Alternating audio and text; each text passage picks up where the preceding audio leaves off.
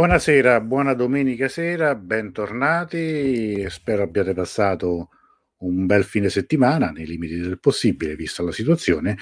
Allora, questa sera parliamo di una serie TV che ha fatto parlare molto di sé, almeno quando è uscita. Salutiamo subito Cristina Bianciardi, che è sempre puntualissima dai primissimi, le amiche di Oriental Book Club, ciao a tutti, Vera e Claudio. Allora, io direi subito dare il benvenuti e il bentornati anche a Tefe.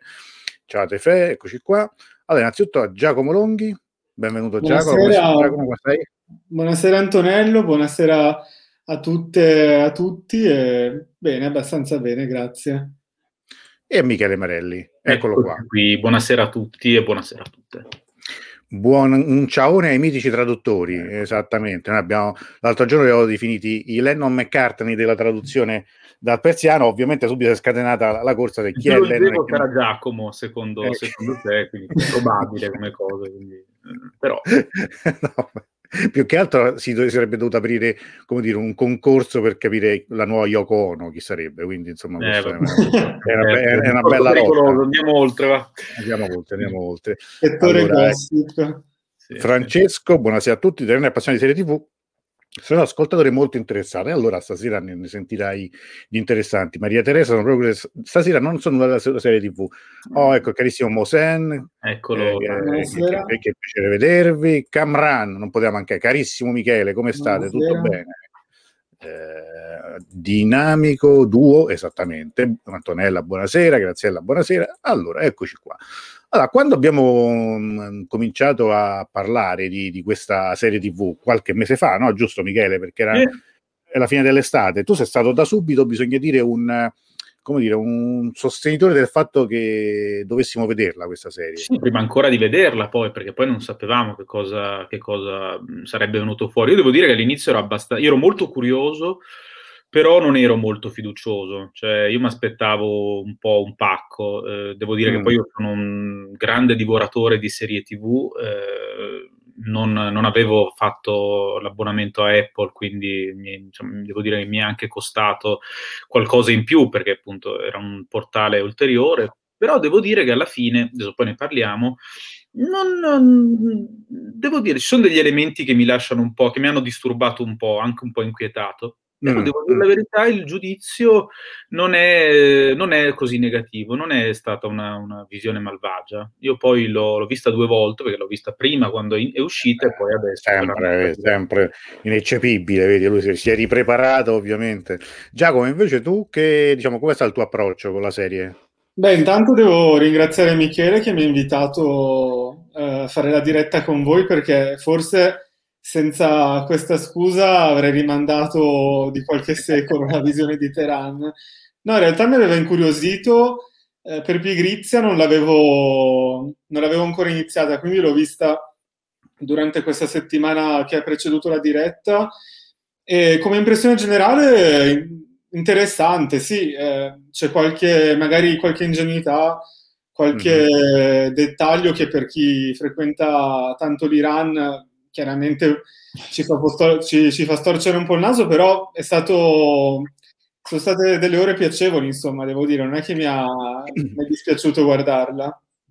Allora, guarda, io dico anche qual è il mio approccio. Quando Michele mi mandò il link, no? Insomma, dice, guarda, hai letto di questa storia che sta per uscire questa serie, io ho storto probabilmente il naso, cioè pensavo, io questo sarà il classico prodotto di propaganda israeliano, nucleare, propaganda. Poi spinto, diciamo, molto spinto da Michele, perché comunque dice, guarda, io ho visto le prime puntate, mi ha fatto insomma un quadro, ho cominciato a vederlo e devo dire che sono molto contento sia che ho cominciato a vederlo, sia che ho finito di vederlo, spinto anche così, dalla necessità di prepararmi per questa diretta. Ovviamente il fatto che fosse su una piattaforma diversa da quelle che uno normalmente usa, almeno io non avevo mai visto nulla su Apple TV, però insomma è stata un'esperienza interessante. La Oriental Book Club dice prodotto, piazzamento e libreria, forse probabilmente ti riferisci alla libreria di Giacomo, no. Beh, giusto, Teheran di là, esatto. Perché ho messo Terran Girl, ma c'era anche prima Giulia. Solo... No, vabbè, chiaramente... Allora, cominciamo subito con una richiesta anche molto pratica. Giustamente Claudio dice, dove si può vedere? Si può vedere su Apple TV, si può anche vedere su Iran Proud, giusto? Questo non lo so, devo dire la verità, non mi stupirebbe, però non lo so. Io ho fatto la cosa su Apple TV, a Giacomo ho detto fai quello che fanno tutti, cioè fai l'abbonamento gratis per una settimana, ti spari le 8 puntate e poi dopo... Esatto. Sì, cioè, infatti devo ricordare di disdirlo. Beh, che non è un gran prezzo, un 4,50 €, insomma, però appunto... Sì, certo, si può fare, dai, voglio dire. Ho visto che sono delle cose interessanti. All'altro... Infatti adesso che ci siamo, parliamo di serie, c'è un'altra serie che mi incuriosisce molto, che credo si chiami All Mankind o qualcosa del genere, che è una serie di fantastoria in cui si immagina nella famosa corsa allo spazio, alla Luna, a suo tempo fossero arrivati prima i russi, e questo avrebbe cambiato completamente il corso degli avvenimenti storici, perché sulla spinta di questa necessità da parte americana di raggiungere i sovietici nella corsa alla Luna, ci sarebbe stato un ritiro dal Vietnam molto precoce rispetto alla realtà, e questo avrebbe cambiato tutta la storia. Lo voglio vedere, guarda, mi voglio... Ma questo dov'è? Sempre su Apple? O... Sempre su Apple TV. Questo abbiamo fatto pubblicità a Apple TV senza prendere €1, però beh, troppo, le cose interessanti magari andrebbero viste. Credo ci sia comunque su Iran Proud, ovviamente senza sottotitoli in italiano, insomma, per cui la serie è girata in... cioè su Apple si può scegliere anche di vederla doppiata. Io consiglio di vederla con i sottotitoli, anche perché è molto bello sentire questo misto tra ebraico, persiano e inglese. Infatti parlavamo, Giacomo è un pigrone, non l'ha visto in ebraico, lui l'ha visto in italiano. Anche perché sì, io ho fatto quello che mi diceva Apple, cioè io ho schiacciato play ed è partito. Ho capito dopo che quando parlavano in italiano era l'ebraico in realtà, però sì, almeno tutto il persiano c'era. Tra l'altro era interessante leggere sottotitoli per le traduzioni, ad esempio, dei modi di dire, così è stato anche un buon esercizio, però purtroppo sarebbe da rivedere in ebraico, sì. Sì, no, io senza sottotitoli per imparare l'ebraico. Mi ricordo, sai, questa battuta tanti anni fa a Roma, al cinema di Nanni Moretti, al Sacher, fecero Die Zweite Heimat, che era quella serie, diciamo, che erano 13 film, un film in 13 film. Ovviamente con i sottotitoli, tra l'altro è un'esperienza bellissima. In estate la rifecero al Cineforum, in 13 serate, ogni film a sera. A metà di questa, tipo l'8º o nono film, a un certo punto i sottotitoli saltano e vanno avanti i dialoghi in tedesco, fitto ovviamente, e mi ricordo come al solito in questo la romanità ogni tanto si distingue, tutti che cominciano a borbottare, uno che fa, ma se invece siete imparati fino adesso è inutile che continuate. Geniale, standing ovation, cioè, è bellissimo. Allora, devo dire che io sono abituato abbastanza a vedere tutto in lingua originale, ma più che altro perché mi piace sentire i suoni. Ovviamente non capisco nulla, però se uno guarda, per esempio, io ho visto, se parliamo dell'ebraico, c'è un'altra famosa serie su Netflix israeliana che è Fauda, che credo tra l'altro sia stata prodotta dagli stessi Teheran.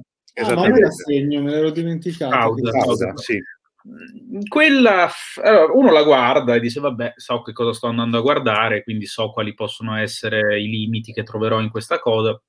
E devo dire che in particolar modo anche in Israele la terza serie che era ambientata a Gaza, aveva fatto un po' storcere il naso, perché comunque insomma lì il livello di propaganda si era alzato molto. Però se usciamo dal Medio Oriente, io per esempio ho guardato, mentre facevo il Covid tra l'altro, quindi provo a immaginare il delirio, una serie islandese che c'era su Netflix, in islandese l'ho vista, era un classico thriller, perché poi ormai gli scandinavi sono visti soltanto come produttori di thriller, di cose macabre abbastanza pesanti, così. Però devo dire la verità, ecco, appunto, mentre appunto avevo visto Fauda, quindi sapevo che cosa potevo aspettarmi, e ho detto, beh, secondo me qui in effetti sarà un po' così, quindi ero più curioso di andarlo a vedere per vedere come fosse la pronuncia, per vedere come avessero ricostruito la città, eccetera. In realtà devo dire, adesso poi ne parliamo, che il messaggio che passa quasi, adesso, non voglio esagerare, ma è anche un po' di antisionismo, secondo me. Adesso poi, ripeto, ne parliamo. Adesso è interessato. Tecla, ciao a tutti, sono nuovo su quest'anno e sono già entusiasta. Grazie, oh che bello, che bel messaggio. Grazie Tecla. Siamo noi entusiasti di averti tra noi. Gaudia ci chiede, Giacomo e Michele sono in Iran adesso? Magari, no? Magari. No, purtroppo in questo momento è un po' difficile andare in Iran per i visti anche, insomma. No, ma io manco da tantissimo, da quasi 4 anni che non vado, non sono mai stato così tanto lontano dall'Iran. Mamma mia, e sarà lunga, sarà lunga. Allora, cerchiamo di consolarci. Io direi, se siete d'accordo, noi ci vediamo il trailer di questa serie, sono un paio di minuti, così anche per gli amici che non l'hanno.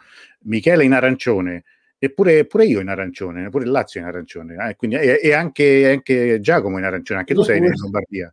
Siamo tutti arancioni. Sì, siamo tutti arancioni. Orange is the new black, veramente. Allora, è vero. Allora, io pensavo al mio maglione. Tanto per citare le serie. Scusami, no, pensavo. Forse si riferiva a questo, sono io che non ho capito. Allora, ci vediamo il trailer. Vai. Scusasse.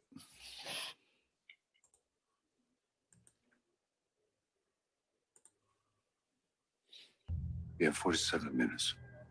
Stay in communication with me. Do what you have to do. I will be home by tomorrow afternoon. یه اتفاق بعد افتاده. یه مأمور موساد وارد ایران شده. اسرائیلیات میخوان یه کار بزرگ بکنن. The coast is clear. Take care of the package. I mean, copy that. همین امروز میخوام گیرش بندازم. اینو پیدا کن. The cops are here. You have to get out. I'm almost done. יתחיל את הפריצה הפיזית. ג'קייסטי.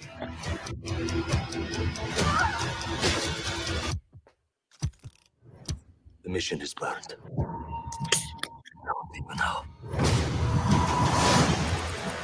מה המחילות שלה? אז הוא מסוכן עכשיו.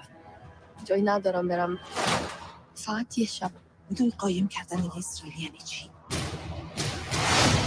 I will get you out. I'll do whatever it takes. I need your help. The police are looking for me. They're questioning everyone here. You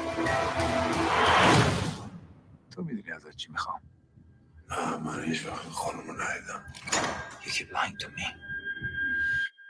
You're not gonna make it home alive. If I were you, I'd get my revenge on all of Tehran.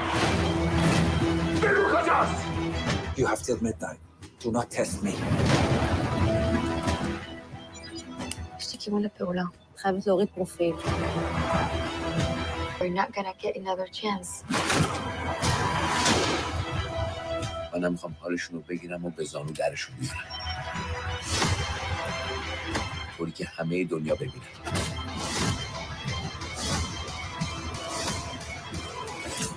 There's no going back now.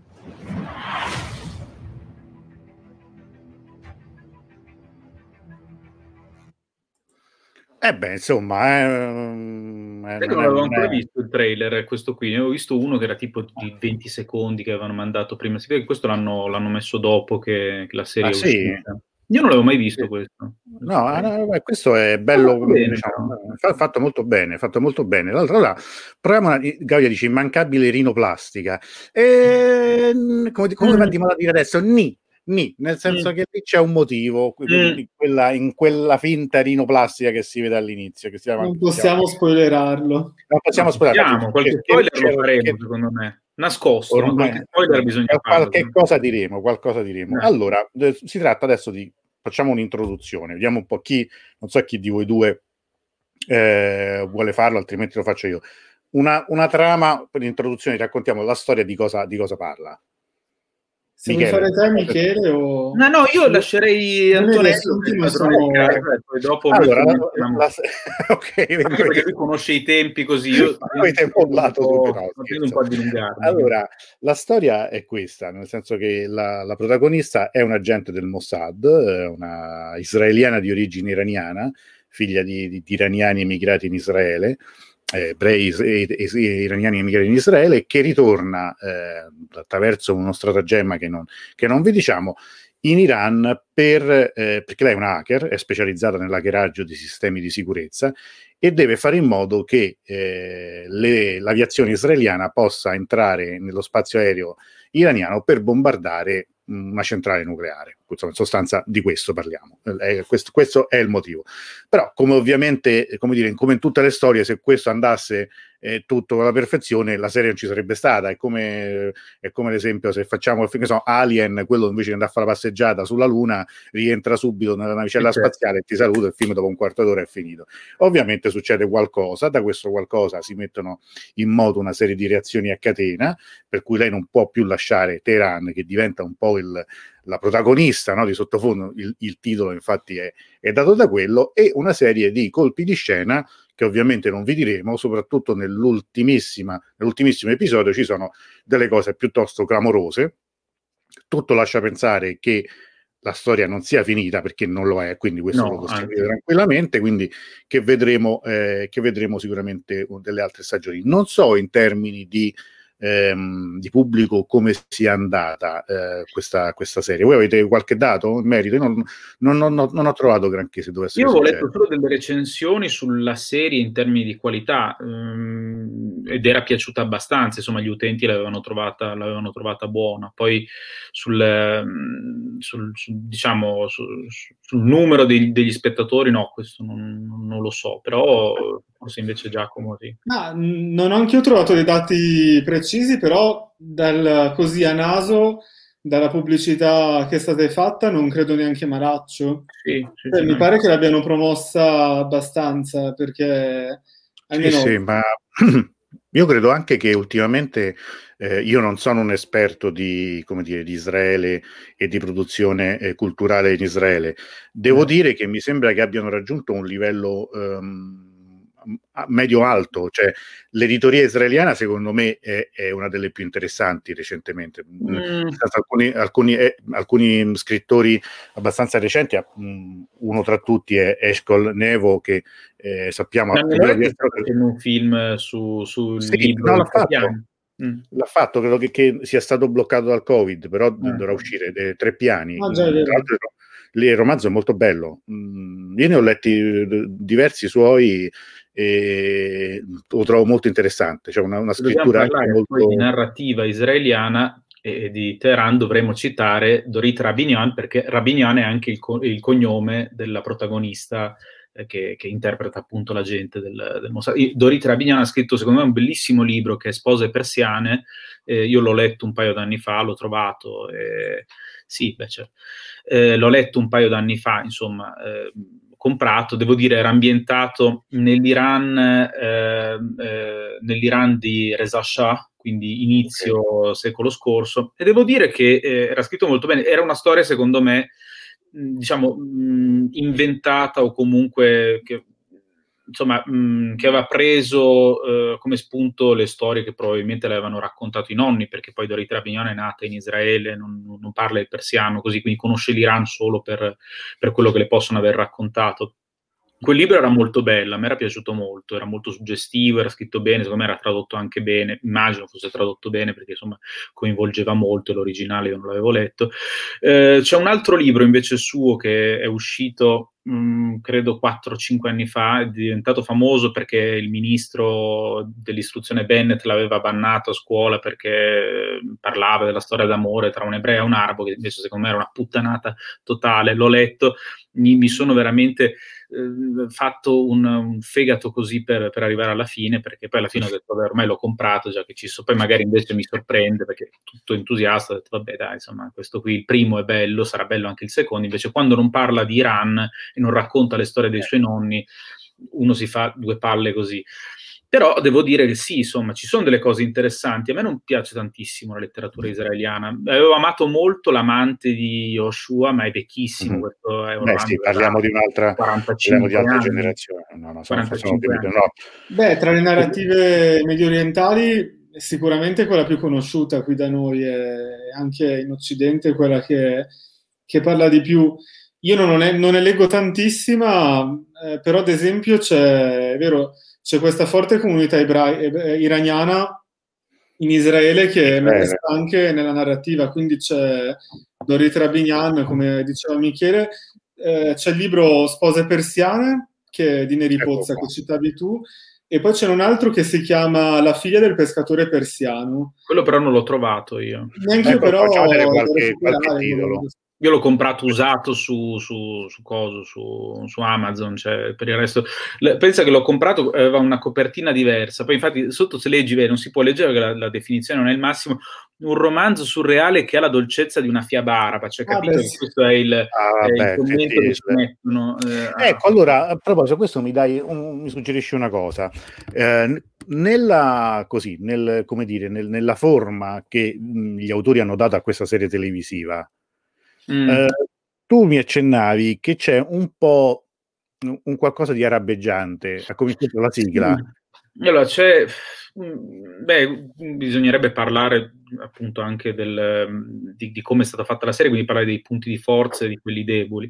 Quelli deboli. Secondo me, tra i punti deboli c'è innanzitutto questo, poi magari è un'impressione mia e mi sbaglio, ma se uno guarda la sigla, per esempio, la sigla ha questa musichetta che però secondo me non ha nulla di iraniano, di persiano, no. Una musichetta è un motivo arabo, arabeggiante, insomma, comunque bene o male è una cosa che ho visto anche molto diciamo in prodotti, anche per esempio, questo era un prodotto particolare, però così in generale l'idea che c'è in Israele è che il Medio Oriente sia totalmente arabo, siano tutti uguali, insomma. Non è così, uno guarda questa roba qui e dice questa. Ogni tanto poi anche lì ti ritrovi, anche Giacomo probabilmente, che poi parla anche l'arabo, quindi lo sa meglio di me, l'ha sentito, ogni tanto mettono qualche attore arabo a fare l'iraniano, gli dicono di questa frase qui e tu da come pronuncia per esempio Muhammad così te ne accorgi che stanno in qualche modo utilizzando un attore non iraniano e gli fanno interpretare quello, sempre meglio di Homeland per esempio, non so se voi l'avete vista la serie TV Homeland. No, non l'ho vista, la conosco. Si è perso poco, nella terza serie che era tutta ambientata a Teheran, in realtà era girata in Marocco, si vedeva, era una roba imbarazzante, c'erano queste, proprio arabi messi lì a fare gli iraniani, dicevano di queste due cose e questi insomma li sentivi un po' da come parlavano, che certo. Di iraniano avevano molto poco, quindi.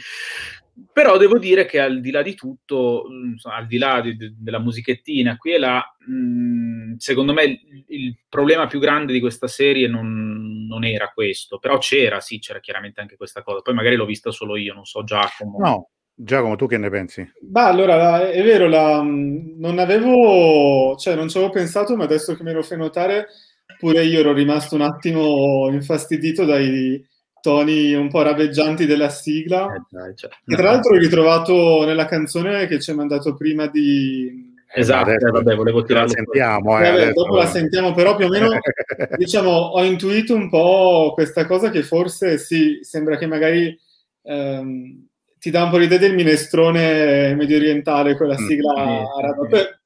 Infatti quella era una delle ingenuità che... Anche, scusate, una specie di logo... No, che è una specie di lampadario, sì. Cioè, che è una cosa stranissima. Io ho detto, ma che vuol dire sto logo di Teheran? Non ho capito perché, però non mette proprio bene, non dispone benissimo quando si comincia a vedere. No, poi tra l'altro è la prima cosa che uno vede, cioè uno inizia e vede per primo quello, poi se uno invece si fa forza e va avanti, insomma. Ecco, no, questo proposito vi interrompo perché c'è una domanda, un intervento di Rassà che salutiamo. Non ho visto la serie perché sono prevenuta e aspettavo questa diretta. Sì, ecco, infatti c'era anche questo. Critiche a scene surreali, tipo impiccagioni in quartieri residenziali. Come è messa a stereotipi la serie? Si può apprezzare comunque Ucciserò del fegato? Esatto, allora, qui entriamo proprio nel vivo. Devo dire che l'episodio che cita Rassà effettivamente è una delle cadute di stile più clamorose della serie, cioè nel senso di... La prima puntata, la prima scena. Vero? La prima scena. Sì, la prima scena. Prego, scusate. No, una delle prime scene, diciamo, quando entri nel vivo della storia, c'è questa scena di un'impiccagione in piazza, proprio alla luce del giorno a Teheran. È una caduta di stile, credo che sia motivata dall'esigenza anche televisiva, se vogliamo, chiaramente mal declinata, di dovere un po' scioccare lo spettatore, esatto, diettarlo, eccetera. Quindi temo che non sia solo questo, però.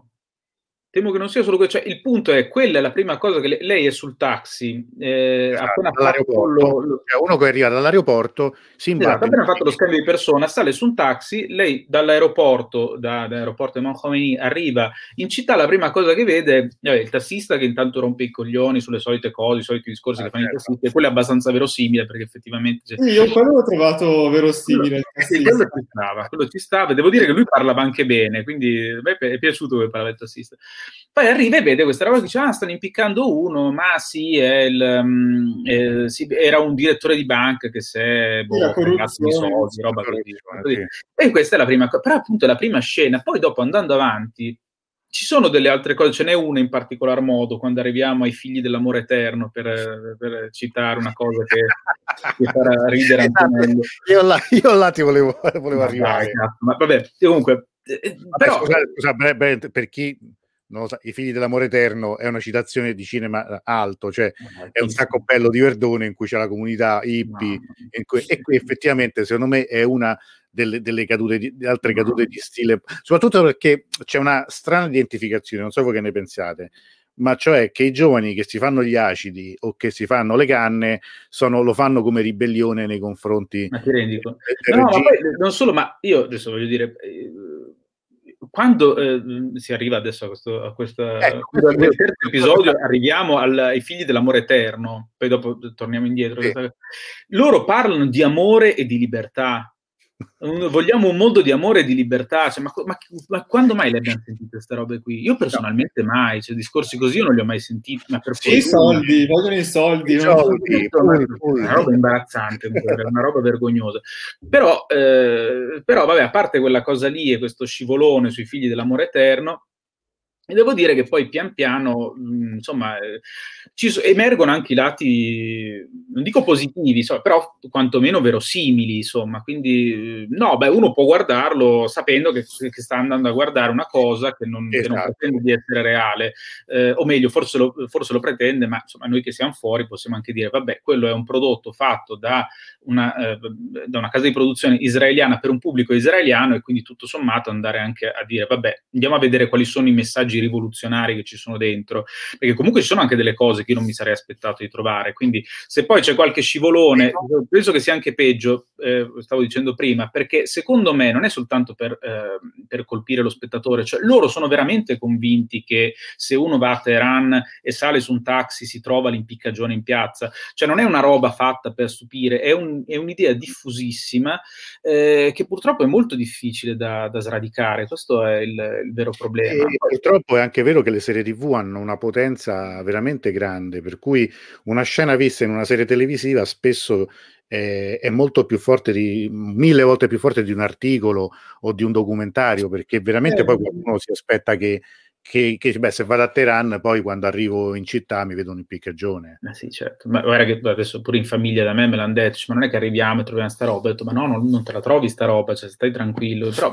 difficile però da spiegare, è difficile anche persone che sono venute in viaggio con me, qualcuno magari dice, ma sai, mi hanno detto che però poi sono le impiccagioni per strada, cioè...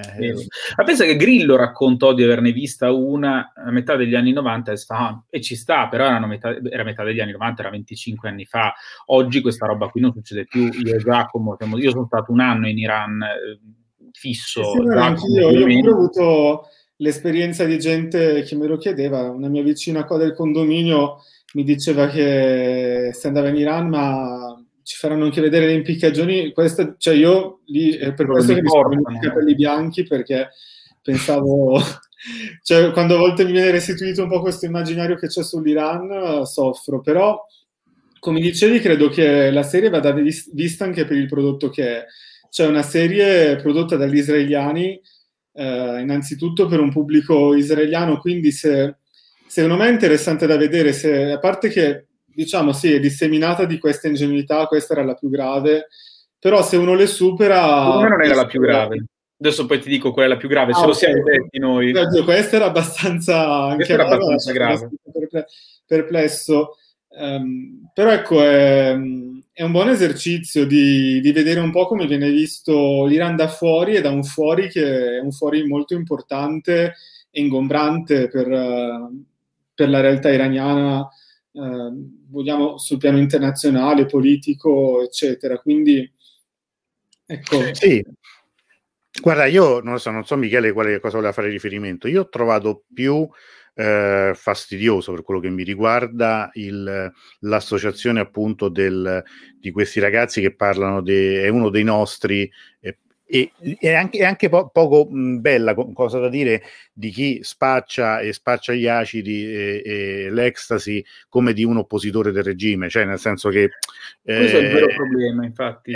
Secondo me è molto brutta come cosa, perché sembra che l'unica coscienza che ci sia in Iran sia questo, cioè per cui l'atto di sovversione è sballarsi, è fare i rave in periferia, che esiste, cioè esiste tutto questo. Io non sto dicendo che non esiste, ma non possiamo dire che chi lo fa è un dissidente, cioè nel senso che in questo caso l'Iran credo che abbia più o meno il 95% della popolazione di dissidenti, perché magari guardano le cose cioè lo stesso Khamenei è un dissidente perché usa Twitter, cioè se arriviamo, estremizziamo questo concetto, poi l'hanno bloccato adesso, per cui non lo può più usare manco lui, però sì, ci sono dei riferimenti alla realtà sociale dell'Iran, secondo me tagliati un po' con l'accetta. Questo, l'episodio ad esempio delle droghe, dello spaccio identificato come opposizione, nella serie veniva, diciamo, riassunto con siamo laureati, non abbiamo lavoro, quindi ci possiamo mantenere solo così. Esatto, no, questo è agghiacciante. Ma bravo, non è vero, non è quello che succede, cioè no, in Iran il laureato fa la fame, cioè ci sono anche quelli che fanno la fame che non tirano sui soldi, cioè questo è il discorso. Ma poi soprattutto il punto è che far passare quest'idea qui vuol dire bersi la peggiore retorica, cioè la retorica di chi dice, ecco vedi, chi vuole, chi guarda all'Occidente necessariamente è un fattone, è uno spacciatore, è uno che vive in questo modo qui, c'è una roba allucinante, perché poi ovviamente non è secondo me, esatto, secondo me questa è la cosa peggiore della serie, la cosa che meno che ho tollerato, e secondo me che si presta più qui. Scusate, leggo soltanto qualche domanda perché altrimenti poi restano indietro. Claudio ci chiedeva, ma ci sono sottotitoli in italiano? Sì, certo. Va al di là delle nostre possibilità. No, al di là, cioè, non pretendiamo tanto. E un'altra, Gaudia dice, l'intenzione di mettere l'Iran in cattiva luce? Guarda, non completamente. No. No. Era il mio timore ed era la mia prevenzione. Devo dire che sì, ci sono degli elementi di propaganda, ma ci sono anche degli elementi critici, se vogliamo, negli stessi con lo stesso Israele. Non vorrei dire troppo, ma ci sono assolutamente delle cose in cui, diciamo, non è che gli israeliani fanno la parte proprio dei buoni, insomma, sì, questo sì, diciamo. Esatto. No, non è soltanto quello. Quando io ti dicevo che in un certo senso passa anche un messaggio antisionista, intendevo dire che quando tu metti in bocca a un personaggio che purtroppo non è la protagonista, devo dire che questa, secondo me, la scelta della protagonista è stata sbagliatissima. Lei si vede che non c'entra nulla con l'Iran, non lo parla particolarmente bene, non ha un aspetto che ricordi quello, e poi soprattutto uno può dire, vabbè, chi se ne frega, la storia si costruisce sulla sceneggiatura, la sceneggiatura non fa emergere. Io mi immaginavo che questa cosa fosse, ok, lei non può più uscire di lì, è un ritorno in qualche modo a casa, perché lei è nata in Iran. Invece questa cosa non c'è. Troviamo un altro personaggio invece che è più legato all'Iran e che appunto dice una cosa che, ripeto, è stata messa in bocca al personaggio da sceneggiatori israeliani, che le fanno dire, io mi sono sentita un'estranea per la prima volta in Israele, soltanto in Iran io mi sento a casa mia, io sono nata ebrea, sono cresciuta, ho studiato in una scuola musulmana e l'unica persona con cui ho avuto un legame sentimentale vero è stato con uno con cui parlavo la stessa lingua e che capiva esattamente quello che provavo io. Solo in Israele mi sono sentita un'estranea o una straniera per la prima volta. Questa cosa qui, ok, se gliela fai dire a un personaggio israeliano in un'altra serie prodotta da un altro paese è un conto, ma che lo dica un personaggio di una serie prodotta dagli israeliani, insomma, è importante come cosa. Scusa. No, c'è anche un dialogo, tra l'altro, tra due protagonisti, uno dei protagonisti principali con tutte e due, uno è ebreo emigrato in Israele e uno gli dice ma perché ve ne siete andati tanti anni fa, no? Cioè, anche questa riduzione tutto a i Pasdaran sono i cattivi, come se ci fosse sentita la dittatura dei Pasdaran. L'Iran è una cosa un po' più complessa, però è già più elaborata come cosa, perché però... di solito è la dittatura dei mullah, adesso in qualche modo voglio dire era più elaborata. Poi io credo visto che hai fatto riferimento a questa cosa per cui parlano anche dell'immigrazione iraniana in Israele, che un po' come tutti i prodotti culturali eccetera, alla fine forse anche questo parla più del paese che l'ha prodotto che del paese dove è ambientato. Assolutamente, bisogna guardarlo. Infatti io dicevo, per questa diretta avremmo dovuto chiamare magari un esperto, un'esperta di Israele per capirla meglio, perché lo faremo un po' qualcosa. Non è detto che non salti fuori questa cosa qui. Siamo in mano ad Antonello, che è un uomo dalle 1000 risorse, quindi magari per la seconda serie, per la seconda stagione. Per la seconda serie, perché ad esempio tutta la questione delle varie comunità che sono immigrate in Israele, questo riferimento, per esempio il riferimento al fatto che questa persona era immigrata in Israele dall'Iran e non si era ambientata fino in fondo. Secondo me lei ha tirato fuori un tema che è molto della società israeliana, assolutamente. Ha poco a che fare con l'Iran, tutto sommato, riguarda molto gli israeliani invece, quindi una serie che parla loro è comprensibile. Credo che sia venuto anche naturale fare questo riferimento. Ma c'è un dibattito anche accademico in Israele su questo tema, cioè sul fatto che in realtà in Israele c'è stato un problema di assorbimento degli ebrei che sono venuti dal Medio Oriente, in qualche modo. Antonello ne parlava una volta, io lo cito in una cosa che ho fatto per l'università e che ho mandato anche ad Antonello, però gli iraniani in Israele sono stati trattati per tanto tempo malissimo e lasciati ai margini in qualche modo, e poi comunque in qualche modo non si riesce a capire che c'è un legame veramente profondo, con anche giustificato dalle fonti, con l'Iran. Adesso voglio dire, noi dobbiamo chiederci come mai ad oggi l'Iran conta la comunità ebraica più nutrita dell'area, che è pari soltanto a quella del Marocco. Però uno dice vabbè, il Marocco voglio dire, non è una sorpresa che ci sia ancora una nutrita comunità ebraica. In Iran sì, ogni volta che uno lo tira fuori la gente rimane sorpresa, perché ovviamente è convinta che l'Iran sia l'inferno in terra. Evidentemente, in qualche modo quel legame non si è riuscito a sradicare, e devo dire che in un bello studio che si chiamava proprio Iranofobia si parlava anche del fatto che l'ideologia sionista non aveva avuto molta presa sui giovani, anche per il ruolo che aveva avuto il partito Tudeh, che era riuscito a inglobare molto i giovani membri della comunità ebraica. Recentemente, tra l'altro, devo dire, Haaretz è uscito con un articolo molto lungo sul ruolo dei giovani ebrei nella rivoluzione del 78-79. Questa è un'altra storia che meriterebbe di essere raccontata. Non possiamo raccontarla noi, perché chiaramente non abbiamo... Però ci ritorneremo anche con altre storie. Tu, per esempio, qui abbiamo un'immagine che vorrei far vedere, mi hai mandato tu. Spieghiamo di cosa si tratta, perché secondo me questa è una cosa anche importante. È una lapide commemorativa in onore degli ebrei, dei martiri ebrei della guerra Iran-Iraq. Ci sono, devo dire, sono anche tanti. È un altro capitolo che meriterebbe di essere aperto, però comunque sai qual era il problema? Ti dico, prima di vedere questa serie, qual era la mia paura? Di ritrovarmi un prodotto culturale che mi ricordasse un altro prodotto che in realtà io non ho mai letto, per prevenzione, che è questo, suggerito da Giacomo. Cioè, Ronen Leshem, che è un romanziere israeliano, scrisse questo libro oramai una decina di anni fa, perché lo presentò a Torino nel 2012, e lui lo scrisse, disse, basandosi puramente su internet. Cioè, lui ovviamente non era mai stato in Iran, ma aveva costruito questo romanzo ambientato nella Teheran underground dei giovani, eccetera, eccetera.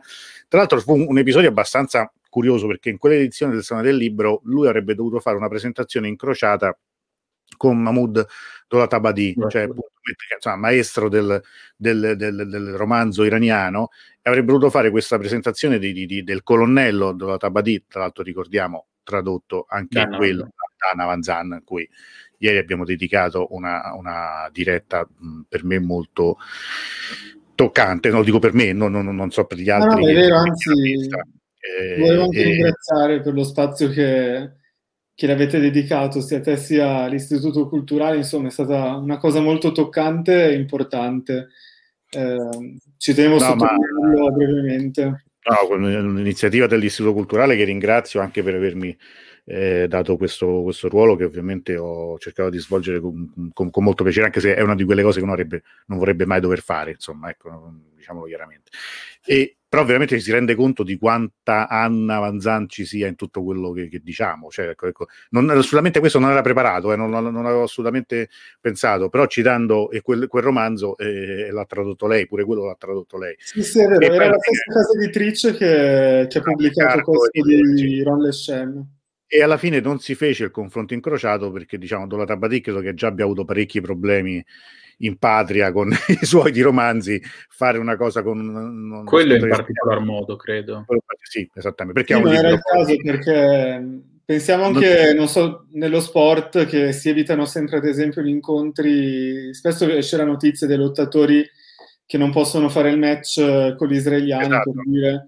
Quindi su quello è giustificabile il rifiuto di Dolatabadi, perché fino a un certo punto l'avevano messo in programma, ricordo, infatti io ero molto stupito di questo fatto, poi però all'ultimo secondo li spostarono e spezzettarono la presentazione in due, quindi devo dire che molto sinceramente quello di Leshem non fu una presentazione granché interessante, non mi venne molto di leggere il libro, ecco, lo confesso, magari è una mia così prelusione personale, però non l'ho letto. È un libro però, infatti hai fatto bene a citarlo, perché secondo me è un libro, io pure non l'ho letto, devo dire, anch'io mi sono fermato alla trama perché pure io ho un po' di allergia, magari ho paura di leggere troppi stereotipi, però secondo me ci dice molto magari di come è stata proprio concepita anche la realizzazione, cioè la scrittura di tutta la parte che riguarda i giovani che c'è in questa serie, perché sì. Leshem è appunto uno scrittore israeliano che ha basato tutto un suo romanzo ambientato in Iran sulle chat che lui aveva con dei ragazzi e ragazze iraniani che appunto che contattava su internet, e quello in effetti per un israeliano è forse l'unico modo, o li incontra all'estero oppure è uno dei pochi modi che ha per conoscere i coetanei iraniani.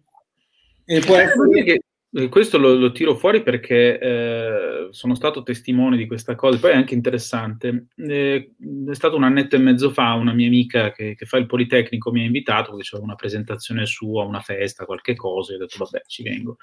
Allora vado e a un certo punto, trovo chiaramente degli iraniani lì, tutto quanto, a un certo punto lei mi saluta, mi presenta le persone che sono lì e mi dice, ah, lui è il mio amico israeliano. Ed era un suo compagno di corso con cui aveva legato un'amicizia, aveva stretto un'amicizia meravigliosa, e tutte e due si dicevano, a un certo punto se lo sono detti, che sarebbero stati contenti di visitare i rispettivi paesi. Poi questa cosa qui chiaramente non si poteva fare. Adesso voglio dire, è un esempio, però devo dire, è anche interessante perché poi al di là di quella che è la paura e la reciproca diffidenza, insomma, poi alla fine ci sono anche questi incontri. Invece ho visto subito la sua reazione quando lei gli ha detto guarda che lui è un mio amico italiano che è stato in Iran.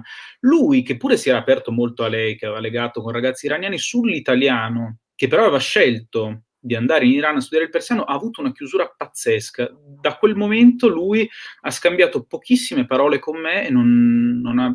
Perché in qualche modo, voglio dire... L'iraniano è vissuto come quello che, vabbè, sì, ok, è nato in Iran, mica la scelta. Poveraccio, gli è toccato. L'italiano che va e che studia il persiano, no, in qualche modo, voglio dire, non me la racconta. No, non questo è interessante, ma è molto indicativo.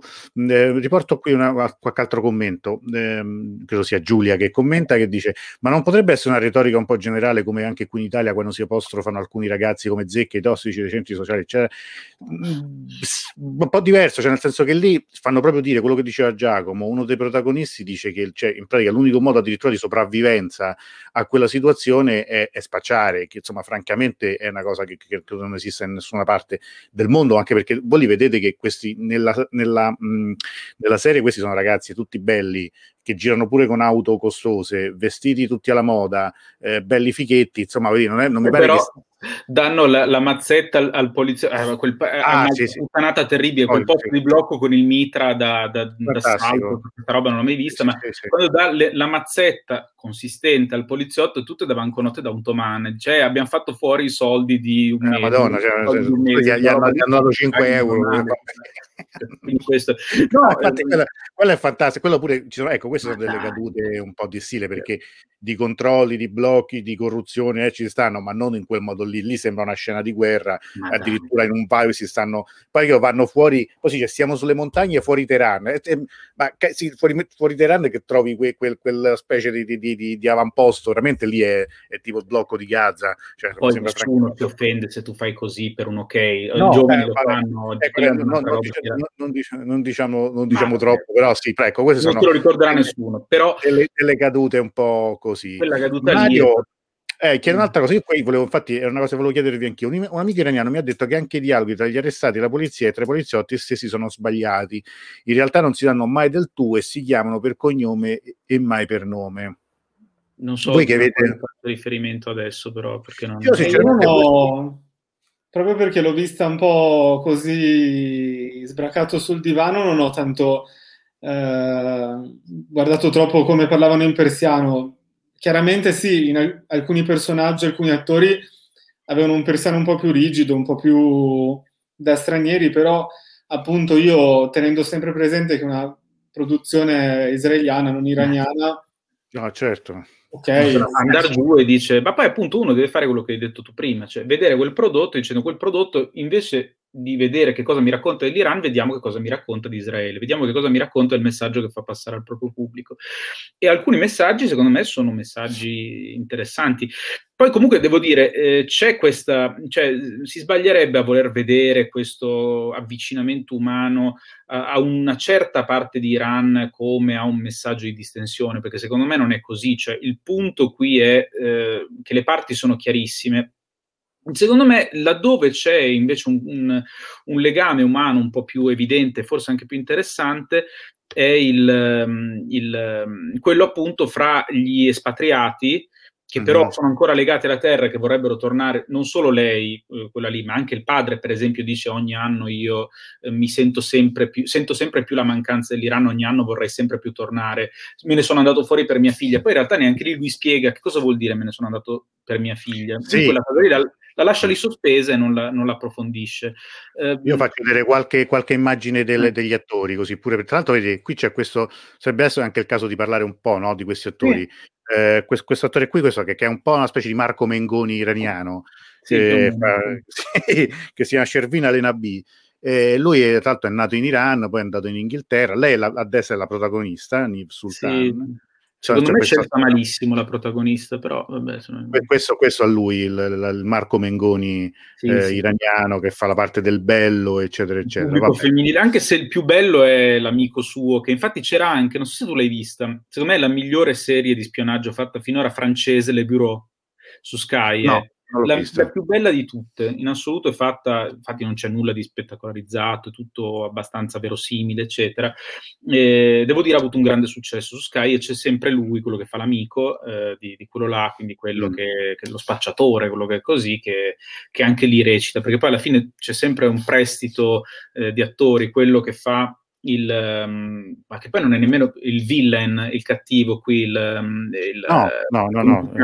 C'è anche in Homeland e fa più o meno la stessa cosa anche lì, quindi alla fine sono sempre le stesse facce che si vedono.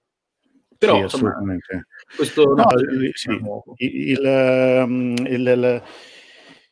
voglio dire, le facce sono scelte in modo particolare, sono anche belle facce, diciamolo, insomma, sono attori, attrici particolari. Ecco, questo mi volevo anche un po' sapere. Tanto scusate, mi ricordo, rispondo alla domanda di Sheila, buonasera, vorrei sapere di quale serie state parlando, di Teheran, la serie quella israeliana che è stata trasmessa l'anno scorso autunno.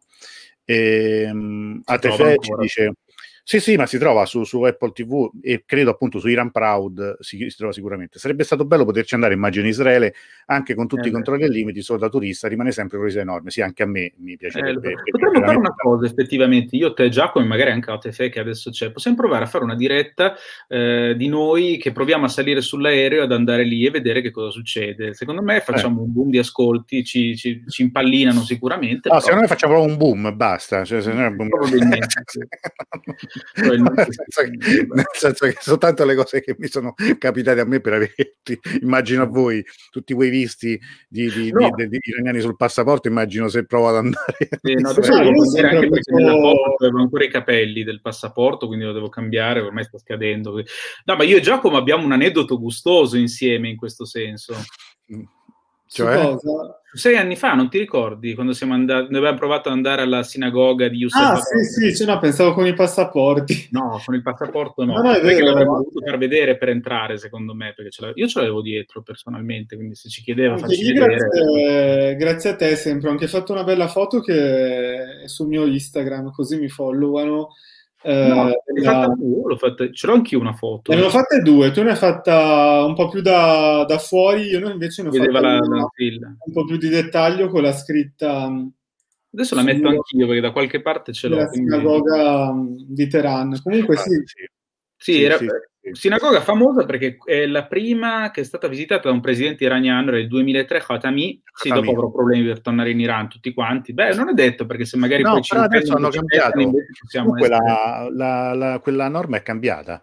Cioè, ve lo dico perché, occupandomi di viaggi in Iran, per diversi anni ho dovuto costringere alcune persone a rifarsi il passaporto perché avevano il timbro di Israele. A un certo punto la legge è cambiata, non c'è stato più bisogno, e gente che aveva il timbro di Israele, anche che poi non c'è più il timbro, in Israele danno un foglietto, sono venuti tranquillamente. Io su questo posso testimoniare che se uno è andato in Israele e poi viene in Iran non viene, è come se comunque non è un problema che non si pone, perché se fanno entrare è un miracolo. Comunque, insomma, noi era l'estate del 2015, agosto, stavamo andando verso Engelab a fare i nostri acquisti, così siamo partiti da Le Bureau, vedi che la migliore, con Matteo Kassovitz come protagonista, che è un grandissimo attore, anche un grandissimo regista che ha fatto l'Odio, insomma, non mettono il timbro su richiesta. Vabbè, ma comunque noi scendiamo verso Engelab, ma facciamo una passeggiata lunga di ore, così ci fermiamo qui là a mangiare. A un certo punto dico, vabbè, facciamo una piccola deviazione, se vuoi andiamo a vedere la sinagoga di Yusufabad, che è qui vicino, che è appunto la prima sinagoga che è stata visitata da un presidente iraniano, Khatami, nel 2003. Allora proviamo ad andare io e lui lì davanti, vediamo, ovviamente non si entra, non è come una chiesa, c'era tutta una oddio, come si chiama? Fence, vabbè, quello che c'era, recinzione, eccetera, e non si può entrare. Allora, vediamo, citofono, suoniamo, io e lui, non ci risponde nessuno, perché diciamo, vabbè, non c'è nessuno, ce ne siamo andati, sono iraniani, voglio dire, alla fine ci sta che non ci stia. Allora facciamo per andare, mi fermo un attimino all'angolo a comprare una cosina, bottiglietta d'acqua, che vediamo che sta tornando un signore che capiamo subito essere il rabbino del posto, perché ci avviciniamo io e Giacomo, dice, ma sa, noi vorremmo vedere, è possibile vedere, noi siamo 2 turisti italiani, gliel'abbiamo detto però in un persiano comunque decente. Beh, questo qui ha detto, 2 che si presentano, mi parlano in persiano, vogliono vedere la sinagoga, dicono di essere 2 turisti italiani, non ci penso neanche morto, e ci cacciò dicendo no, arrivederci. Lo dentro e noi poi alla fine andammo a comprare i nostri libri, eccetera, ma non siamo mai riusciti. Li abbiamo fotografato solo fuori, perché dentro non siamo mai riusciti. Io pure dentro non so, non se ci vogliono dei permessi anche per fare questo. Per fare le fotografie, infatti io quando andai, oramai vi parlo di un po' di anni fa, e mi fecero entrare così, insomma, non è che erano proprio contentissimi, devo dire la verità.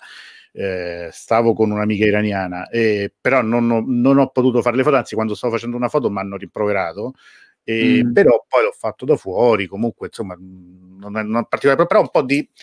Poi sai, io pure non è che c'ho una faccia proprio così, insomma... che mi aiuta in questo. No, non ce l'avevo la barba ancora, però bastano le sopracciglia, quindi così. Intanto Silvia ci dice una cosa interessante, sono andata in Israele a febbraio, con 2 visti iraniani, non ho avuto problemi ad entrare, qualche domanda in uscita, bene che non ci sono problemi per entrare in Iran, dato che ora ho anche il visto. Bene. Franco, anche Iran fornisce il visto su un foglio a parte, non mette in viso il passaporto, questo al 2019 non sarebbe, no, prima no, però è vero. Anche a Roma non è facile entrare in sinagoga, si sì, però è un po', credo che sia insomma un po' più... No, ma poi un conto è un'altra cosa, cioè un conto è un turista, uno che gira così, un'altra cosa è gente che comunque bene o male con l'Iran ci lavora, che traduce, che lo frequenta stabilmente, ecco, certo. Diciamo che questo secondo me può essere un problema, poi vabbè, sai, chi lo sa, cioè... Oh, qui volevo far vedere qualche immagine invece dell'attrice, tu dicevi che è sbagliata, che tu dicevi... Sbagliatissima secondo me, proprio è... Ecco, questa brava per carità, però un'attrice peggiore secondo me, non, o almeno meno tagliata non poteva essere. Secondo me la protagonista perfetta era quell'altra. Quell'altra sì. E adesso vi faremo capire anche perché. No, scherzi, nel senso che anche a me non convince tanto lei, perché è anche troppo sofferta e, come dire, sofferente, cioè una che è un agente del Mossad che fa un'operazione di quel genere mi sembra che mostri anche non un po' troppo. Molto verosimile. Vero. No, perché la cosa che domanda, il loro persiano, ecco, parliamo di, tutti questi attori sono per la maggior parte israeliani di origine persiana. Quello che fa, diciamo, il cattivo, quello dell'iraniano, è un ebreo iraniano che è vissuto a Londra e poi emigrato negli Stati Uniti. Tra l'altro pare che insomma sia un attore molto brillante, conosciuto. Quello almeno come anche come physique du rôle è perfetto. Sì. È azzeccato. Ma il loro persiano com'è di questi attori? Il suo è buono, il suo è buono secondo me. Il suo di lui? Credo che abbiano fatto un lavoro, almeno io ho notato questo lavoro, che credo che sia stato pensato di lavorare proprio molto sul persiano contemporaneo, cioè ho visto quasi proprio un uso volontario di modi di dire, di le cosiddette stelohot, proprio forse per dare una patina di veridicità in più al prodotto finale. Io questa cosa un po' mi è saltata all'occhio, sì. Forse quasi... Cioè, buono, però quasi forse non li sento parlare così tanto con tutta questa carrellata di modi di dire gli iraniani rispetto a quello che ho visto nella serie. Comunque ho fatto tesoro perché c'erano i sottotitoli e per tante cose, anche per me che traduco, erano delle soluzioni in più. Le parti in persiano ovviamente sono parecchie nella serie. Sì, erano anche tradotte bene, devo dire, almeno... Sì, in italiano sì, i sottotitoli erano fatti bene, nel senso che non ho visto... ho notato proprio la traduzione dei sottotitoli, c'erano anche... Ecco, quella per esempio non era esotizzante, ho notato soprattutto in un punto dove veniva detto un inshallah, che era chiaramente un speriamo, per esempio, non era un se Dio vuole, perché era in un contesto talmente... Forse era addirittura nel contesto degli smandrappati, quindi... ad esempio ho trovato questa cosa abbastanza raffinata, per esempio rispetto a tanti sottotitoli di film iraniani forse un po' più vecchi, di 15 anni fa, 20 anni fa, dove magari c'era una traduzione più letterale. Ho apprezzato questa fluidità della traduzione dei sottotitoli nel calare anche le cose nel loro contesto. Sì, no, infatti quello... Sì, però lui tornando alle pronunce, lui lo parla bene, la protagonista manco quello, cioè secondo me non sembra iraniana, non parla bene così, anzi c'ha una pronuncia terribile, il Cardan mi faceva venire ogni volta la cosa, non è neanche gnocca, quindi dico quello che pensiamo tutti, ma ho solo io il coraggio di dirlo, che non era manco gnocca, non si capisce il contesto. Vabbè, però non è brutta, dai, su. Dai, bella non è. Dai, era perfetta l'altra, secondo me l'altra era perfetta, non so per quale. E allora noi, siccome non vi vogliamo tenere troppo sulle spine, quest'altra ora la facciamo vedere. Perché chi è l'altra? Però spiegacelo, introducilo, perché adesso la vedremo in un contesto. No, è una attrice, cantante, non so se prima attrice o prima cantante, che è di origini, lei veramente origini persiane. Lei non parla bene, devo dire che quando tu la senti parlare, per esempio, lei deve averlo sentito forse, ma non è sicuramente abituata a parlarlo in casa. In compenso ha questa bellissima faccia iraniana meravigliosa e ha deciso di fare canzoni in persiano che sono andate anche molto, devo dire, perché poi comunque c'è stato un buon lancio. Recentissimamente l'hanno intervistata sia su BBC Farsi che su Iran International e, insomma, devo dire, è vero, nelle musichette c'è il problema che dicevamo un po' all'inizio, però c'è il tentativo comunque lodevole di recuperare un un patrimonio di immagini, anche una lingua che comunque chiaramente lei sente, insomma, come parte di sé, appunto, sente affini. Quindi lei si chiama Liraz Charhi ed è, secondo me sarebbe stata la protagonista perfetta. E quindi però... facciamo un lancio tipo lei è Liraz e la canzone è Inja, e quindi noi adesso ce la andiamo a vedere. Ecco, se magari si condivide lo schermo sarei più contento. Eccolo qua. Vediamo subito qui. E Ale.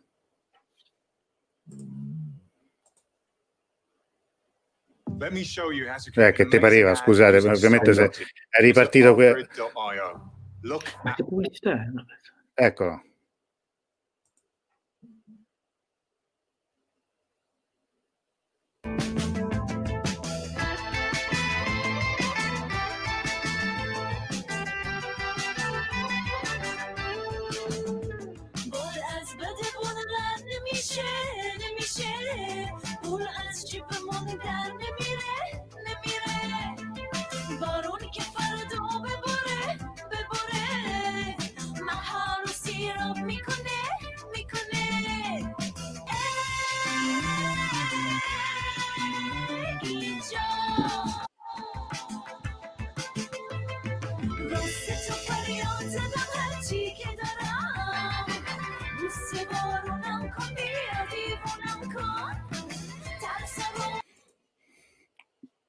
Vabbè, diciamo che può bastare, insomma, per farci un'idea di che genere siamo. Una brava ragazza che fa onore alla sua terra, almeno scherziamo. No, non so se il suo personaggio, per esempio, è nato in Iran. Lei non so se è nata in Iran, perché questo... Sì, lei è nata in Iran, l'ho controllato prima nella... Oh. Tra l'altro, cioè, scusate, non so, vediamo un po' se siete stati abbastanza gossip pari. Quanti anni ha?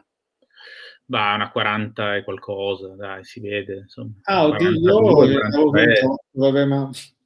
42 anni, sì, sì. No, realtà, almeno per noi è bella, sì, è bella. Sì, c'è un arco di troppo in quell'ingia che effettivamente fa venire un po' il... No, ma nel come dire, è il physique du rôle della spia, no? Cioè ci sta di quella che magari ammazza, che già con questa immagine di questi capelli, una specie di medusa, di cosa, insomma. Poi, l'altra sembra proprio una brava ragazza che è capitata così, mostrata per caso. Io è la sorella brutta di quella che ha fatto Danish Girl, cioè non so se avete presente il film The Danish Girl, quella con la... Lì, è vero. La sorella brutta di quella lì.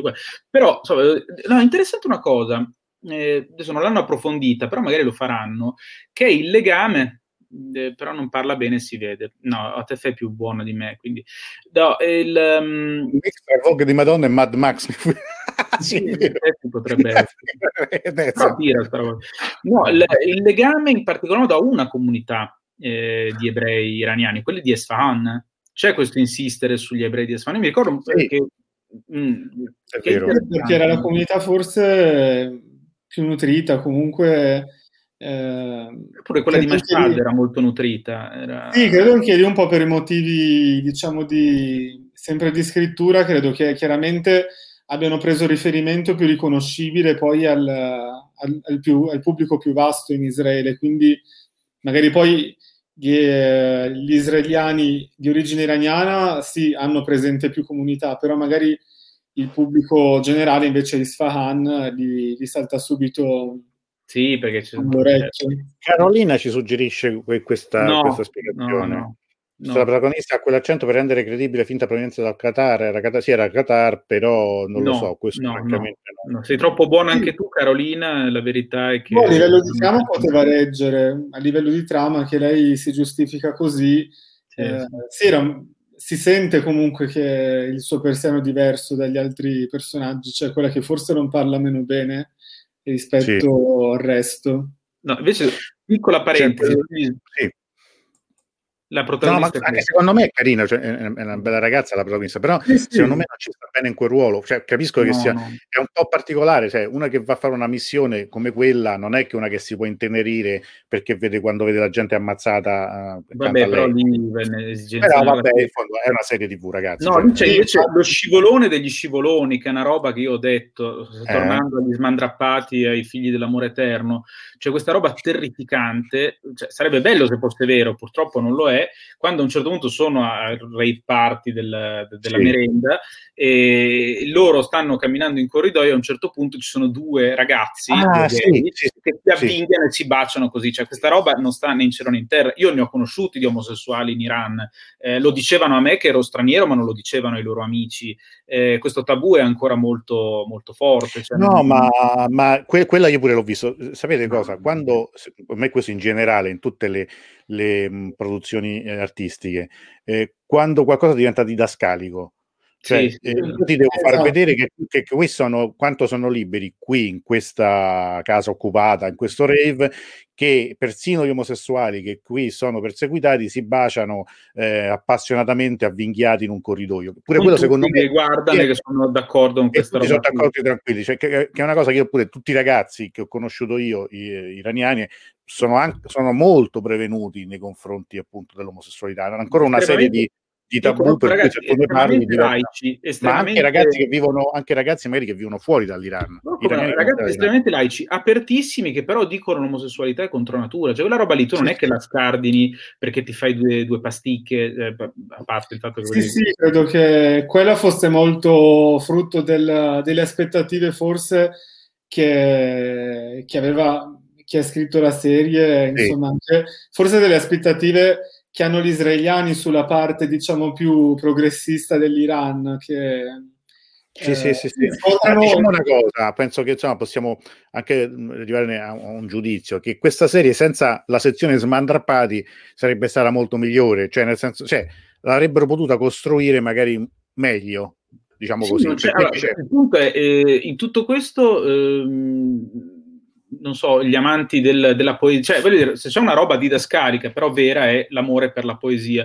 C'è un ragazzo qui, una cosa, che si mette a leggere una poesia, che si fa la serata con Hafez piuttosto che altre cose, non c'è, cioè lì ti fanno vedere i ragazzi che o sono quelli che appunto si vanno a fare, che si uniscono i figli dell'amore eterno, oppure trovi, anche questa era improponibile come cosa, la finta la figlia Bassigi della zia, esatto, protagonista, la Bassigi più improbabile della storia. Sì, quella è fighissima, quella cosa lì è... ci dovevano metterla lì, l'hanno piazzata dentro casa. Se uno vuole vedere la cosa, prima è stato detto, ma magari è fatto esasperando la cosa, come appunto con lo spirito di Zec, eccetera. Non so se voi vi ricordate un bellissimo film di Virzì che era Caterina va in città. Sì. Lì lo scontro fra fascisti e comunisti tredicenni, così, è una roba che più ridicola non si può, ma lì è volutamente ridicola questa cosa. Che loro, gli sceneggiatori in Teheran, danno in qualche modo una sorta di veridicità a questo scontro ridicolo, che è vero che l'aveva detto anche Babà Chiarimi, credo, traducendo una volta il discorso di Farhadi, che l'Iran è spesso rappresentato come un carro con due buoi che tirano in direzioni opposte, quindi il carro resta fermo, perché c'è uno che tira in una direzione che chiaramente è più conservatrice così, e l'altro che invece preme per andare, tra virgolette, avanti, posto che questo termine significhi qualcosa. Il problema è che da una parte è vero che è così, dall'altra non si può però polarizzare così la fauna in Iran, cioè ci sono anche le sfumature. Tu non puoi rappresentare un paese in cui i giovani o si fanno oppure si uniscono al Basij, questo non sta né in cielo né in terra. Io credo prego. No, cioè le sfumature io non me le aspettavo tanto da questa serie. Io non so se voi siete d'accordo, ho letto un po' tra le righe che un messaggio che questa serie può anche dare. Noi israeliani vi conosciamo, secondo me un po', io ho sentito che volessero anche dire questo agli iraniani, o comunque come macro messaggio, su alcune cose magari sì, su altre, su queste sì, tradiscono anche molto una visione limitata, anche chiaramente proprio del fatto che non possono frequentare il paese, quindi... Anche se devo dire che invece su questo voglio dire che un lato positivo invece è la rappresentazione del nemico. Che non è, allora, mentre, visto, tra l'altro avevo ragione, c'entrava qualcosa Fauda, mentre in Fauda, che io ho visto, i nemici sono quelli di Hamas, che sono rappresentati come fondamentalmente o dei fanatici o degli sprovveduti o dei corrotti, ma in genere, voglio dire, la fauna è questa roba qui. E questi non appena si trovano, voglio dire, un israeliano, un nemico, lo fanno fuori, sono barbari, eccetera, eccetera. Invece, quello che mi ha sorpreso, e vabbè, ovviamente è un ritratto che si commenta da sé. Nel caso però dei villain di Teheran, devo dire che ho apprezzato il fatto che li facessero abbastanza sofisticati, cosa che non mi aspettavo, per esempio. Quando, per esempio, loro si trovano i ragazzi all'aeroporto nella primissima puntata, io mi aspettavo che li mettessero in carcere, li tenessero così, invece questi dicono, vabbè, sono due poveretti che sono arrivati qui, ma mandateli a fare in culo e mandateli in prega. Dovuto al fatto che forse su di loro hanno più informazioni rispetto invece... Sì, probabilmente. Può essere che...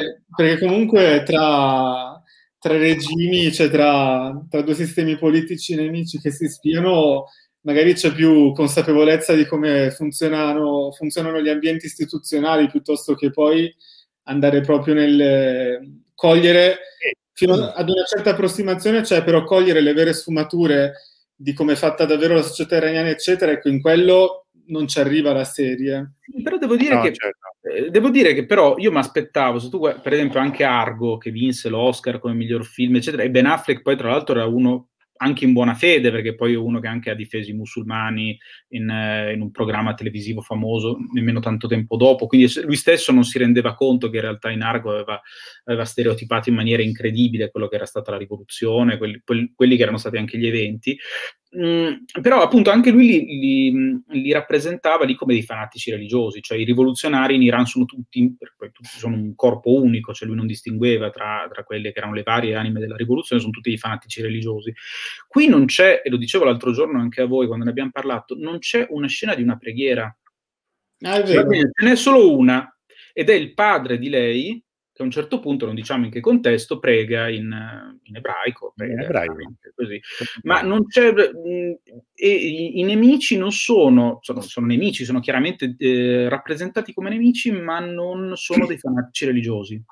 Vengono tenuti come dei funzionari con un chiaro riferimento, ma non animati da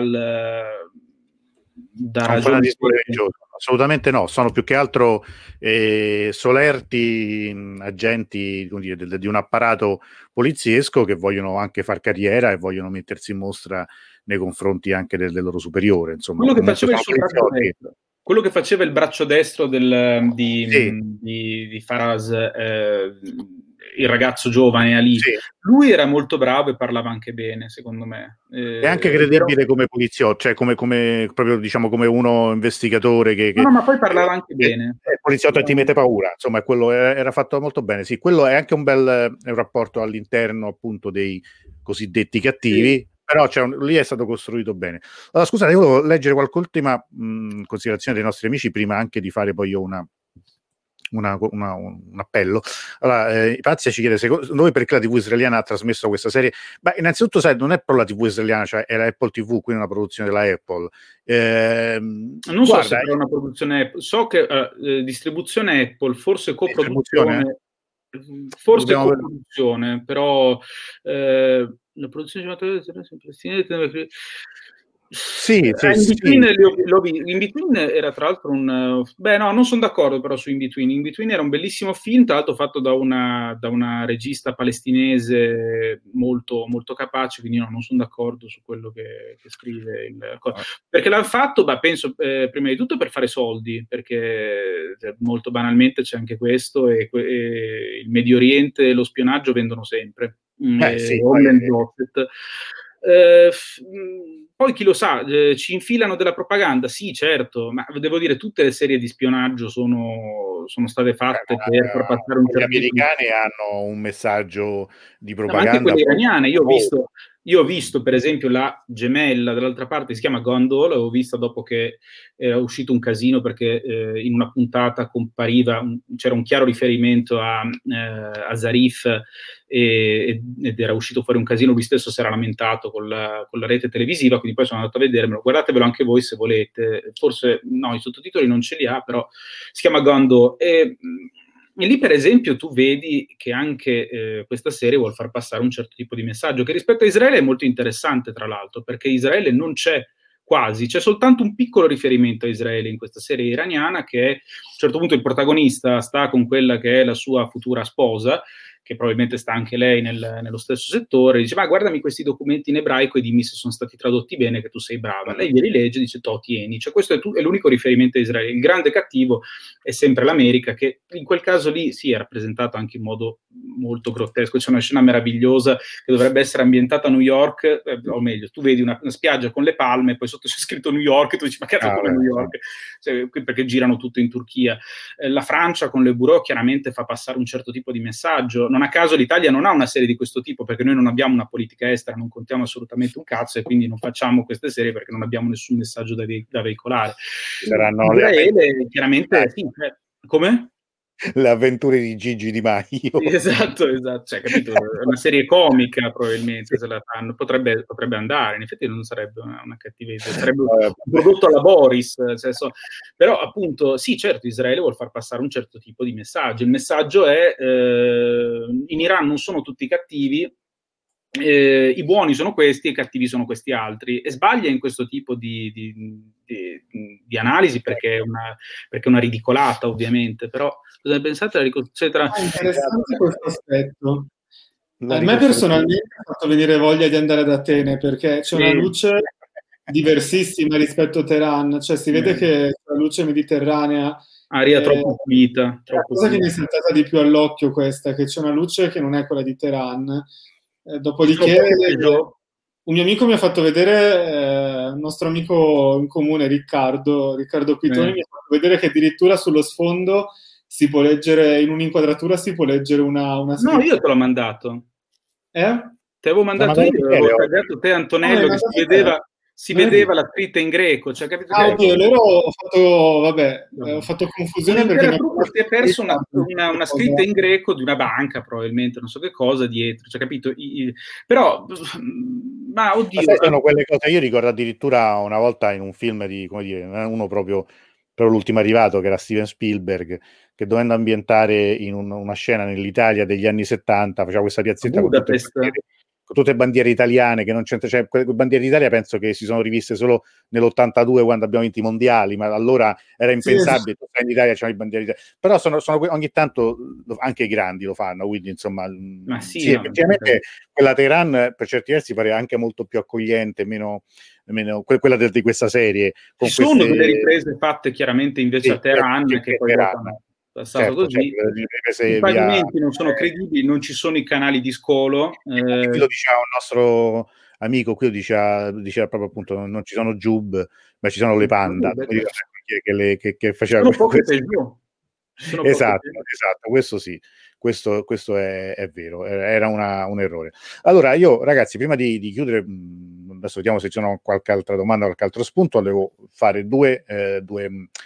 dire due cose. Allora, la prima è un po' che non lo faccio, quindi permettemelo di farlo, è un appello, ecco, per il nostro crowdfunding, perché insomma stiamo andando avanti, vi ringrazio, sta andando molto bene, ma sicuramente con un aiuto in più potremo anche cavarcela meglio. Come vedete siamo a un passo dal raggiungimento dell'obiettivo, ci mancano veramente poco più di 200 euro, quindi chiunque potrà darci un aiuto è il benvenuto. Io ho messo il link che scorre anche qua sotto. Grazie davvero a tutti di tutto, però questo ci consentirebbe anche di risolvere qualche problema come questo qui, appunto, delle immagini che scorrono, dotarci di qualche sistema per fare le cose fatte meglio. Qui ho linkato, quindi questo mi taccio.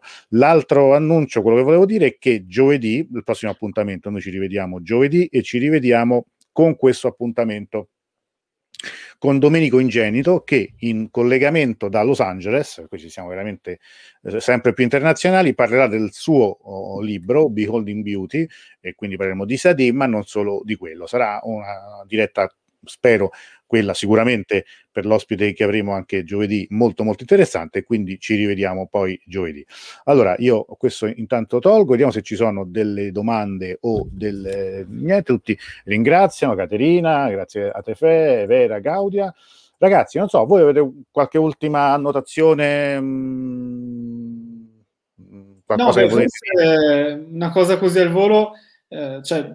che in effetti una delle cose interessanti della serie è che invece sul privato, sugli ambienti privati, ecco, rispetto al cinema iraniano non c'è la costrizione di dover velare le donne all'interno degli ambienti privati, quindi su quello paradossalmente forse risultava più veritiera rispetto alle scene del cinema iraniano. Anche se all'interno delle case, io e te ne abbiamo parlato, io l'interno delle case non mi convinceva, no, mancano questi divanoni stile Versailles, che di solito trovi. Posso dire per una cosa cattiva, ma adesso intanto siamo in chiusura, magari gli amici iraniani non mi sentono. Andati. Che alcune case sono arretrate con troppo gusto per essere case iraniane. Esatto. Toglieranno tutti l'amicizia. No, ma questi divanoni da Versailles non ci sono. Però Giacomo mi ha dato una sua spiegazione che tutto sommato infatti mi convince. Però che per gli ambienti che c'erano, tipo la buona borghesia, diciamo anche colta, io devo dire, le case di quel tipo le ho viste a Teheran. Magari, ecco, facevano, se avesse dovuto far vedere delle case, diciamo, di estrazione più popolare o di nuovi arricchiti di ceto popolare, sì, ci voleva un bel divanone d'oro intarsiato, quello è imperdibile. Sì. No, vabbè, insomma, però voglio dire, detto tutto questo, diciamo pure che è un prodotto, che è una serie che si lascia vedere, che è fatta anche con delle scene spettacolari, fatta bene, insomma, voglio dire, non è che parliamo di una cosa, non parliamo di una serie della Rai, insomma, ecco, detto quello, no, non è Don Matteo che, come ricordava qualcuno, non mi ricordo chi, ha la città in cui girano Don Matteo ha un tasso di omicidi più alto di quello di Caracas, perché ogni puntata c'è un morto, voglio dire, in una città di 200 persone, devo dire, è abbastanza curiosa come cosa. Questa è la cosa per cui devi ambientare in una provincia piccolissima, succede ogni settimana un morto ammazzato, perché sennò su che indagano, però è fantastico questa cosa. Caterina che mi riprende per questa battuta sulle case iraniane.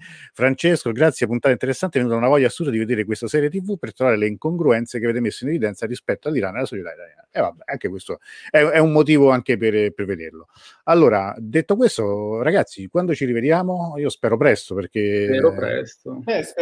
Spero, insomma, che sostengano il tuo progetto, che è fondamentale, anche solo per noi, che ci tiene una grande compagnia, ma vedo anche per il lavoro di divulgazione che stai facendo, è davvero... ottimo. Non posso fare troppa pubblicità? No, per carità. Ecco, Michele, hai visto Gondola? Lo trovi su YouTube. Gondola, trovi tutte le puntate. Quindi, perfetto. Ti pazza. Io lo guardavo in palestra quando correvo sul tapirulà, mi prendevano per matto perché sapevo sta roba qui, vedevo cose strane. Insomma. Quindi, guardatelo, perché comunque, insomma, dà spunti interessanti. Dunque, mi unisco anch'io a quello che ha detto Giacomo. Il lavoro che fai è fondamentale, quindi poi ci tieni compagnia in questo momento terribile di reclusione. Incontro interessante e frizzante. Sì, poi devo dire che ci siamo, devo dire che con qua i McCartney Lennon della situazione ci troviamo molto bene, quindi sì. Io al massimo posso fare Ringo, anzi no, faccio George Harrison, che è stato sempre il mio mito. Mariam, ecco, grande Mariam, è stato bello, vi ringrazio, buonanotte. Grande. Grazie a voi, grazie a tutti, grazie, allora, di nuovo, veramente tantissimo. Per primo voglio ringraziare Michele, perché è stato, senza di lui non l'avrei visto Teheran, lo ammetto, lo sarebbe prevalso come per il libro di Leshem, quindi lo ringraziamo innanzitutto Michele, anche per, insomma, si è rivisto la serie, si è preparato come sempre alla grande. Grazie anche Giacomo, sempre interessantissime le sue annotazioni, poi era fondamentale il loro contributo da un punto di vista linguistico, perché insomma ci hanno chiarito anche molte cose proprio sulla recitazione. Noi ci vediamo giovedì con Chi vorrà, sempre alle 21, sempre qui, e poi presto con tutte le altre programmazioni, con le prossime dirette. Buona serata.